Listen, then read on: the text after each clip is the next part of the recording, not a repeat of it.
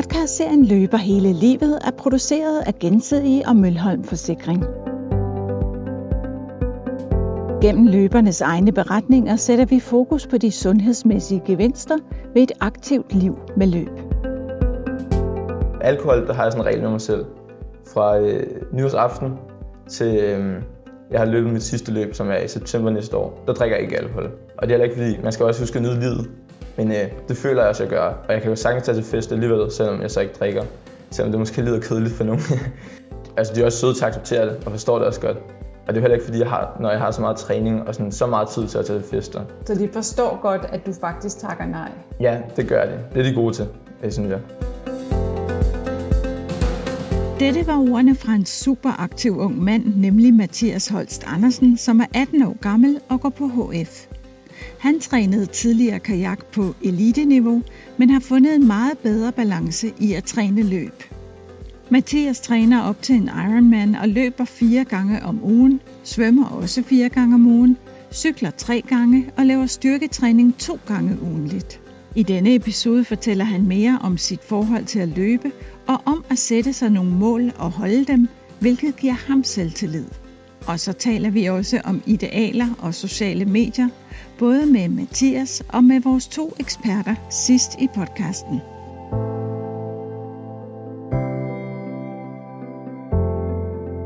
Jeg tror, løb, det er for mig i hvert fald øhm, en nem måde at røre sig på. Altså, du kan jo bare tage hjem udefra. Du behøver ikke nogen træner, der står og kigger på dig, og du behøver ikke så meget udstyr som så mange andre sportsgrene. Du skal bare have et par løbesko og noget sportstøj. Så for mig var det rimelig nemt bare ja, tage ud og så løbe en tur. Og øhm, så kan jeg godt lige udfordre mig selv. Så for tre år siden var et halvmarathon en stor udfordring for mig. Fortæl mig, hvad du lavede, før du begyndte at løbe. Der dyrkede jeg rigtig meget altså kajak, øhm, hvor vi også havde løb som øh, sidetræning, fordi det er jo en af de bedste måder, du sådan kan øge din form på. Og jeg kunne altid godt lide, når, der var, når jeg kunne se på træningsplanen, og der står løb onsdag morgen, eller det var altid det, jeg så frem til mest, fordi der vidste jeg også, at der var en af de bedre, og kunne virkelig øh, ja, ligge for og stærkest, og det kunne jeg godt lide. Jeg kan godt lide friheden også bare ved at løbe for en tur for mig selv, og hvis der har været en lidt, øh, lidt hård dag, så bare tage nogle, noget musik i ørerne, og så tage ud og løbe. Og presse mig selv, og det kan man jo nemt ved løb, synes jeg. Hvad var det, der fik dig til at gå over til løb i stedet for kajak, som du dyrkede på ret øh, højt plan? Ja, det var nok, at øh, jeg følte, at jeg udviklede mig meget hurtigt. Altså jeg kunne se øh, resultater for de der stævner, jeg har løbet. Altså for halvmarathon for tre år siden til sidste år, hvor at, øh, jeg kom under halvanden time. Når du får sådan nogle succesoplevelser, så bliver det også bare en succes. Og, øh, og jeg, jeg var gået lidt i stå med kajakken med at udvikle mig, og så bliver det rigtig hårdt, hvis man ikke kan se udvikling. Og jeg føler, at jeg skal gøre det med et formål. Jeg føler bare, at formålet med kajak, det har tidligere været øh, ja, landsholdet og OL og sådan noget. Men det har jo været de helt store mål, ikke? Og det kunne jeg godt se, det kommer jeg aldrig nogensinde til. I hvert fald. Hvordan kan det være, at du kunne se det på det tidspunkt? Altså, nu blev jeg senior. Der skal man i hvert fald være på landsholdet. Og jeg lå lige under. Der var rigtig, rigtig lang vej. Så jeg kunne ikke rigtig se, altså når jeg så stod op om morgenen og skulle morgentræne og sådan, det blev bare, det blev for tungt til sidst. Og øhm, hvor jeg tidligere havde sådan, jeg gør det her, fordi jeg har det her mål, ikke også? Og når det mål så bliver svært og svært at få fat i, så følger jeg bare, så kunne jeg ikke rigtig se nogen mening med det. Men løbet gav dig glæde? Ja, det synes jeg. Altså også fordi, at øhm, jeg skulle hele tiden være forpligtet til at møde op på et tidspunkt. Jeg skulle stå klar 5.30 onsdag morgen nede i Bagsvær, ikke også? Og her ved løb, der, der, kan, der er lidt mere frihed ved det, fordi jeg kan jo bare selv tage ud og løbe en tur, og øhm, jeg behøver ikke en træner hver dag til at stå og sådan, øh, sige, nu skal du gøre det og det, det. Jeg kan bare følge et program, og det kunne man ikke få samme måde med kajak. Der skulle der være en eller anden, der lige stod og rette lidt teknik og sådan. Og det var det fede ved løb. Du øh, går på HF i Gentofte, ja, nord for København. Hvordan bruger du løb i hverdagen? Altså, øh, til at nå bussen øh, og toget. Er det en god afveksling for dig med, med studie? Og ja, helt sikkert. det der? Altså, lektier fylder jo meget, og skole. Jeg har også de der dage, hvor jeg bare virkelig, åh, nu skal bare hjem og ligge op på sofaen og slappe af, ikke? Men omvendt, så har jeg også nogle de der dage, hvor jeg virkelig føler, okay, nu tager jeg musik på, og så tager jeg ud og løber de der lidt lange ture, bare stille og roligt for mig selv, og få nogle kilometer i benene. Og det føler jeg faktisk er en frihed for mig.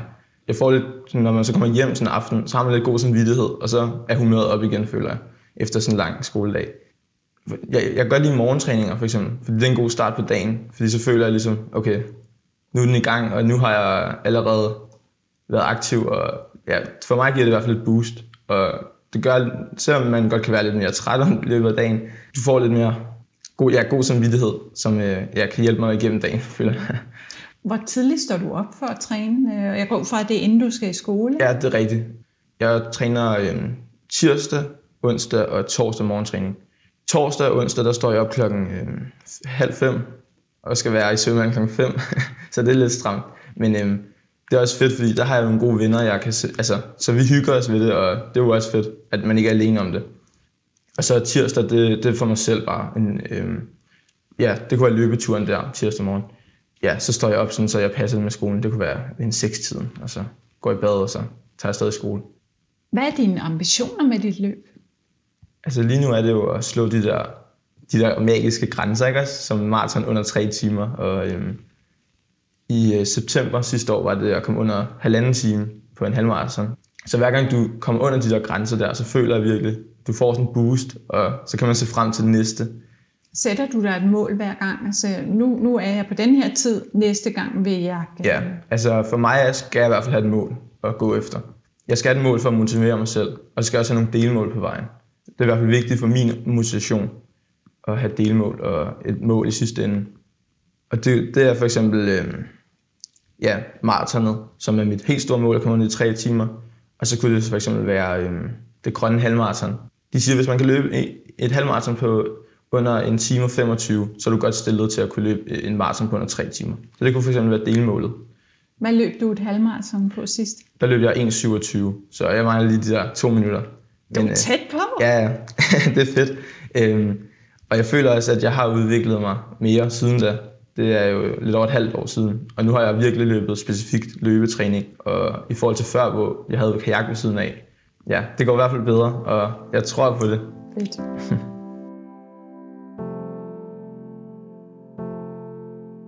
Hvor stor betydning har kost og ernæring for dig? Altså, jeg tænker meget over det, fordi øh, altså, jeg kan sagtens mærke, hvis jeg ikke har fået den mængde energi, og det, jeg skal til træning, så, så går det bare rigtig dårligt. Og så for eksempel, øh, jeg havde tendens med at få noget krampe i starten, og så googlede jeg og spurgte nogle venner og sådan træningskammerater, altså, hvad kan man gøre? Øh, og så fandt jeg ud af, at magnesium er en rigtig god kilde til at øh, mindske kramper. Og så fandt jeg ud af, at øh, i nødder og mandler og sådan noget, er der rigtig mange, eller meget magnesium i, og også øh, havregryn. Så øh, jeg spiste foran øh, havregryn, men så havde jeg måske rosiner på eller sådan noget. Nu er jeg begyndt at tage rigtig mange mandler og nødder på, fordi ja, som sagt, der er magnesium i, og det føler jeg hjælper faktisk. Så du er faktisk meget bevidst om din kost? Ja, jeg tænker over det. Jeg tænker også lidt med kalorier. Altså sådan, øh, jeg ved, jeg skal, hvad, hvad, hvor mange kalorier jeg skal indtage, og så tænker jeg over, at jeg skal holde mig inden for det. Men frokost, det er ikke fordi, jeg tænker sådan helt vildt meget over. Der spiser jeg ja, rester fra aftensmad og sådan noget. Så det, det er ikke fordi, jeg er sådan helt vildt går totalt op i det, men jeg tænker over det. Og så sådan noget som alkohol og sodavand. Alkohol, der har jeg sådan en regel med mig selv. Fra øh, nyårsaften til øh, jeg har løbet mit sidste løb, som er i september næste år. Der drikker jeg ikke alkohol. Og det er heller ikke fordi, man skal også huske at nyde livet. Men øh, det føler jeg også, at jeg gør. Og jeg kan jo sagtens tage til fest alligevel, selvom jeg så ikke drikker. Selvom det måske lyder kedeligt for nogen. hvad, hvad siger dine venner, hvis du står der med en sodavand, og, og de har en øl ja, i hånden? Altså, de forstår mig godt. Men de, synes også, de siger også, ej Mathias, kom nu, du kan jo godt, altså husk at være ung, ikke også? Og det har de også ret i jo. Men det føler jeg også, ja, men, altså, man behøver ikke alt. For mig gør jeg i hvert fald ikke. Altså, de er også søde til at acceptere det, og forstår det også godt. Og det er heller ikke, fordi jeg har, når jeg har så meget træning og sådan, så meget tid til at tage fester. Så de forstår godt, at du faktisk takker nej? Ja, det gør de. Det er de gode til, jeg synes jeg. Og øh, det er også dejligt med sådan nogle venner, at de kan acceptere det, ikke?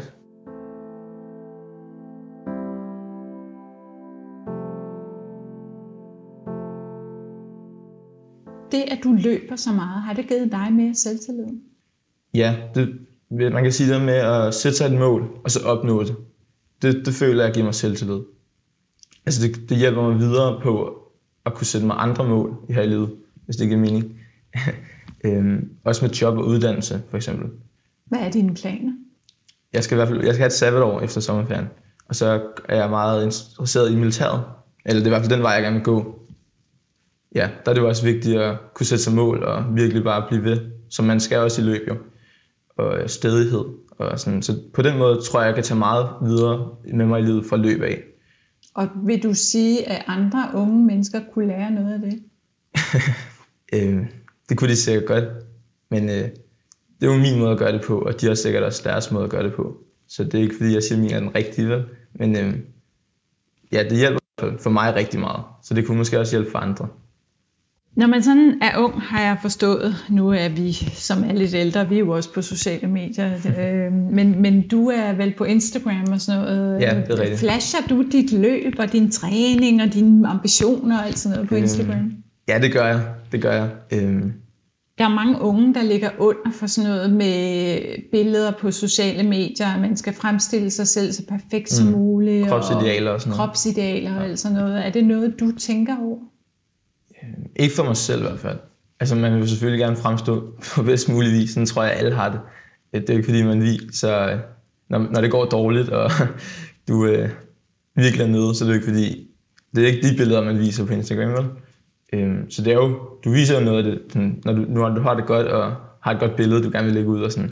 Men jeg tror, der er andre, der, øhm, der godt kunne have det sådan. Føler du, at du inspirerer andre unge mennesker til noget med løb, når, når du lægger billeder ud på Instagram og sådan? Øhm, jeg ved ikke, om jeg inspirerer andre, men altså, det kunne være fedt. Det er det, der det, det må være fedt, når man kan inspirere andre via øh, ja, billeder, man lægger ud. Sådan, jeg føler selv kendte øh, maratonløbere og sådan noget. Og de inspirerer mig for eksempel, når de lægger noget ud. Så det kunne da være fedt, hvis der var nogen, der blev inspireret af det. Men øh, jeg, det tror jeg ikke, der er så mange, der er, af mig i hvert fald. Men efter du har været med i den her podcast, så, så bliver det jo helt anderledes, ja, Mathias. det kan, det kan være. det må vi da håbe på. Jeg har nogle venner, og min søster også, og sådan, der, der spørger mig til råds meget hey Mathias, jeg, jeg kunne godt tænke mig at komme under den her tid på en 10 km. Hvad, hvad gør jeg for eksempel for at opnå det? Og der har jeg jo erfaring med tidligere, hvordan jeg selv har gjort. Og så kan jeg jo godt hjælpe dem og øhm, sige, altså det er også vigtigt, at man ikke starter for hårdt ud, og så du får skader og sådan noget. Har du selv øh, oplevet skader i forbindelse med, at du har løbet ret meget? Øh, ja, jeg har haft nogle. Sidste år i hvert fald, der, hvor jeg skulle træne op til min første maraton, det var jo øhm, det var, det var et stort skridt for mig i hvert fald at tage lige pludselig at skulle træne så meget. Og der fik jeg noget i øh, lysken, og jeg måtte gå til fysioterapeut et par gange og sådan. Og ellers så, øh, så har det faktisk været med triathlon, med svømning, øh, hvor jeg har fået nogle skulderskader og sådan. Men det, jeg er kommet over det. Og så har jeg haft lidt, øh, lidt skinnebens betændelse, altså på vej, men så har jeg været god til, altså jeg føler, jeg er god til at lytte til min krop og vide, okay Mathias, nu skal du lige skrue lidt ned, ellers så går det galt.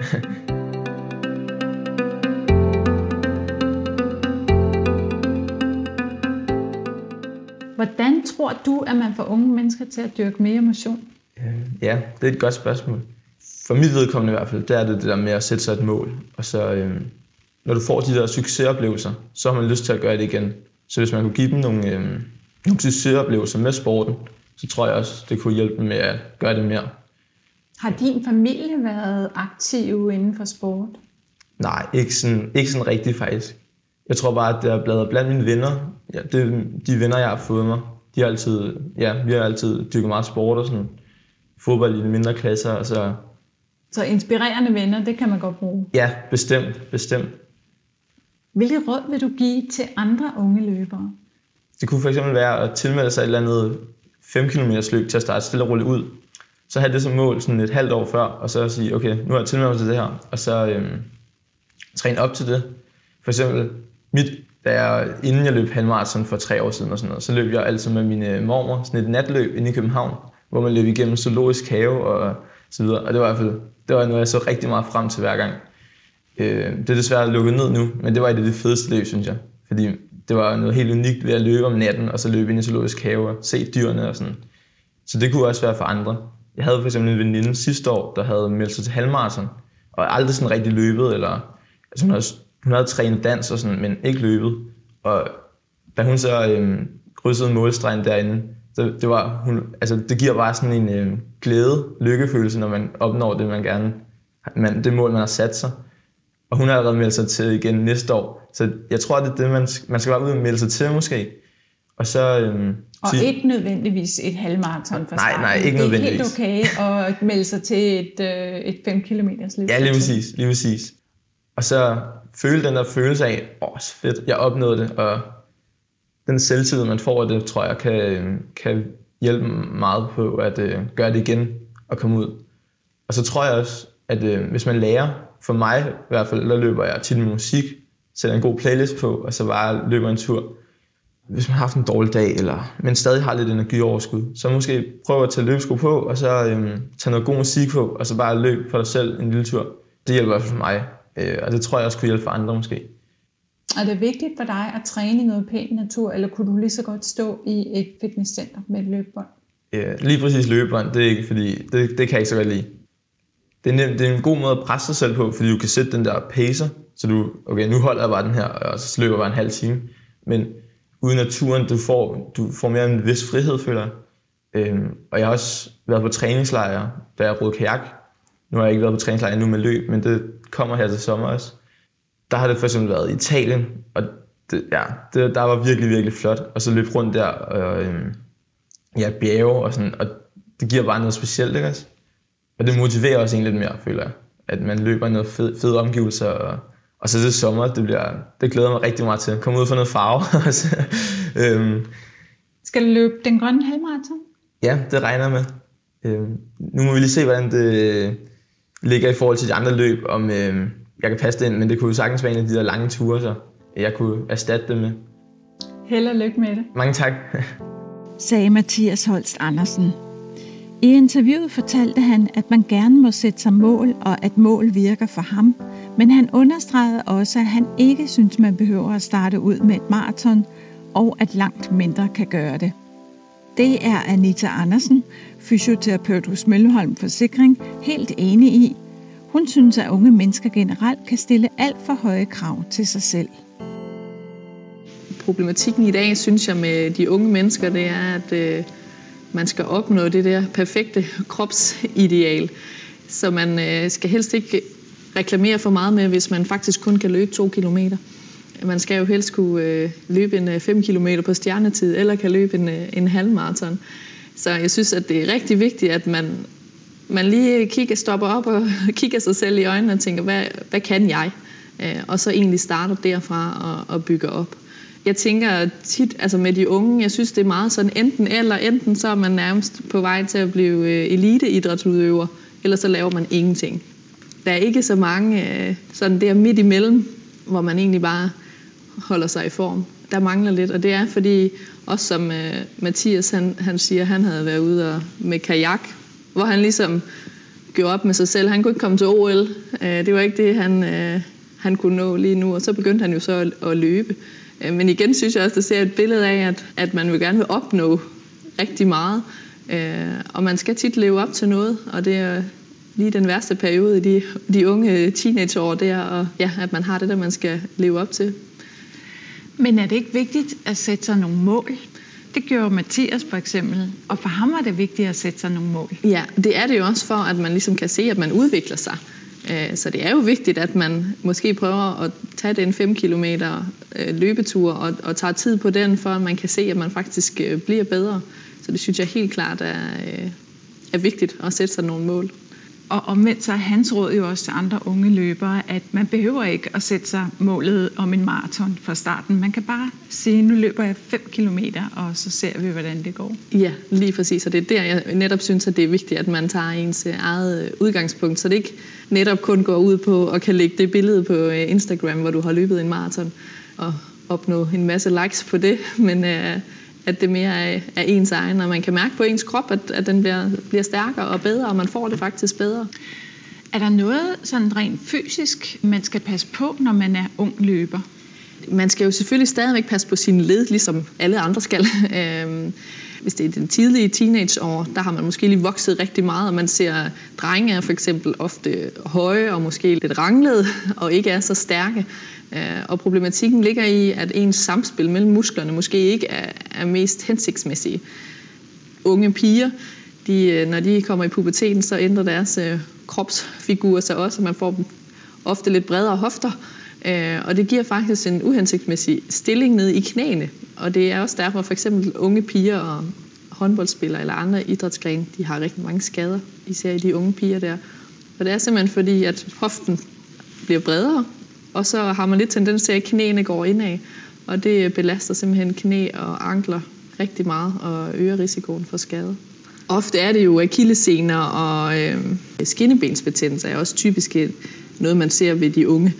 Og tit er det nok fordi, at man så får en eller anden idé om, at man skal, skal være med til at løbe et maraton, og så, øh, så træner man måske lidt for ihærdigt i en, øh, en kortere periode, hvor man ikke lige tænker over, at øh, det faktisk er mindst lige så vigtigt at, at restituere efter hver løbetur, som det er at få trænet. Det der er problemet, det er, at hvis du træner, og du ikke øh, når at restituere nok, så nedbryder du faktisk bare musklerne i kroppen, så du faktisk kommer i dårligere form af at træne for meget. Øh, så det er virkelig vigtigt, at du får den der tid til at restituere. Det er jo meget blandet alt, altså i forhold til, hvor god form man er i, hvor hurtigt ens muskler øh, restituerer. Men hvis man har meget ondt på anden dagen, så skulle man måske lige vente til tredje dagen med at løbe igen. Især hvis det har været et øh, hårdt træningspas. Kan du sige noget om, hvad den bedste træning er, når man er ung? Der kan man selvfølgelig være forskellig fra person til person, men jeg synes der, hvor der er noget, for eksempel en holdsport er vigtig, fordi der gør, bliver det måske nemmere at blive ved med at træne, hvis man ligesom har sine venner og veninder, som er med i det. Dermed ikke sagt, at man sagtens kan være meget individuel og vil have sine egne mål og opnå dem. Men der kan det stadig være vigtigt, at man har sine venner, der går op i det samme og kan forstå, hvorfor at man går så meget op i det. Men man kan sige, øh, selvom løb er individuelt, så kan man jo melde sig i en løbeklub og få noget støtte der. Helt sikkert. Jeg tænker helt klart, at det er nemmere, hvis du for eksempel har en løbeklub, der ved, at kl. 17 der mødes vi til løb, så er det ofte øh, nemmere at komme afsted, end hvis det er en selv, der kan gå og udskyde det hele dagen. Og det gælder vel både unge løbere, det gælder alle. løbere, det gælder alle. det gælder alle. Og det sagde Anita Andersen. Vi har også talt om sociale medier og idealer med psykolog Nila Maria Ris, direktør i Encounter og konsulent for Mølholm Forsikring. Hun fortæller, at der både er ulemper, men også fordele ved sociale medier. Det, at man skal fremstå så perfekt som overhovedet muligt, det er noget, som rigtig mange ligger under sådan nogle idealer. Unge som ældre. Så, så det er noget, der sådan kan, øh, rigtig mange vil kunne genkende. Og jeg tror bestemt med sociale medier, at der er mange unge, der føler sig presset. Og fordi man hele tiden bliver eksponeret for billeder og andre unge, der ser ud på en bestemt måde. På samme tid, så kan man også sige, at det er kilde til inspiration for rigtig mange. Fordi at man jo bliver mindet om, at sådan kan man også gøre. Og at der er de her fordele ved at dyrke motion at man kan, for nogen vil det være opløftende og inspirerende at se, at man vinder præmier, man får en medalje, for nogen er det inspirerende at se, at der er folk, der hæpper, for nogle er det inspirerende at se, at nogen taber sig, øh, at der bliver opbygget muskler osv. Så det er absolut ikke kun de negative sider, man skal, man skal overveje her. Der er også nogle fordele ved at blive eksponeret øh, for, for træningsbilleder på internettet det handler igen som så meget andet om balance. Og det er jo også det, jeg spørger Mathias om i podcasten, om han er et forbillede for andre unge, og det tror han så overhovedet ikke, han er. Men som jeg siger til ham, det kan være, at han bliver det, efter øh, han har været med i den her podcast. Fordi man vil vel gerne inspirere andre til at gøre noget godt, når man kan mærke, at det selv virker. Nogen vil, det lyder ikke som om, at det er det, der er den primære motivation for Mathias. Det tager han med som sådan en sekundær øh, belønning. Det kunne da være dejligt, hvis det var sådan. Men det lyder også som om, at der er noget i selve aktiviteten, der er meget motiverende og belønnende for ham i det hele taget. Hvis man er et ung menneske og dyrker rigtig meget motion, hvornår kan den motion så gå hen og blive usund? hvis det begynder at få træk af, og karakter af noget afhængighed, så begynder det at blive usund. Man kan sige, at hvis man forestiller sig sådan en U-kurve, hvor den sådan, sådan U-kurve, den topper på midten, kan man sige. Og, og der er det meget usundt i den ene ende, hvis man træner for lidt. Og, og så er det meget sundt, hvis man træner, træner normalt, og det er meget usundt, hvis man træner for meget. Og hvad er det, der kan ske for eksempel med et ung menneske, hvis man træner for meget? så kan det have de konsekvenser, at øh, ens tankevirksomhed begynder at omhandle træningen rigtig, rigtig meget. Og der, der, bliver, der kommer sådan en overoptagethed. Det kommer til at tage fokus fra alt muligt andet. Det kan være, at det begynder at have sociale konsekvenser, fordi man må aflyse aftaler, simpelthen fordi man skal træne. Man kan ikke se sig selv tage på ferie eller eller andet, øh, i hvert fald ikke uden at have undersøgt, hvor der er en masse træningscentre. Og på den måde så kommer det altså til at være sådan, man bliver overoptaget af det. Det kan være, at man begynder at få skader, og dem ignorerer man. Man ignorerer kroppens signaler om, at den er belastet. Så begynder man også at have en trænings øh, forstyrrelse. Det, det ved jeg ikke, om man sådan klinisk kan kalde det, men i hvert fald en, en træningsadfærd, som, øh, som er problematisk for en. Og så glæder det mig jo, at når jeg lytter til de ting, Mathias siger, så er han absolut i den gode ende af uget. Fordi det kan godt være, at han ikke drikker alkohol øh, fra nytår og til en bestemt dato, men han gør det derefter. Han virker ikke besat af at træne. Jeg synes, han lyder som om, han har et sundt forhold til sin træning. Det er jeg meget enig i. Det virker ikke som om, at der er nogle øh, negative automatiske tanker på spil. Altså nogle negative tanker, man kan få, hvis nu ikke man træner. Sådan nogle øh, meget selvkritiske tanker, hvor man banker sig selv oven i hovedet, og jeg næsten ikke kan tilgive sig selv ikke for, for ikke at have trænet. Sagde psykolog Nila Maria Sris. Podcastserien Løber hele livet er produceret af Gensidige og Mølholm Forsikring. Hør flere spændende historier fra aktive løbere i næste episode.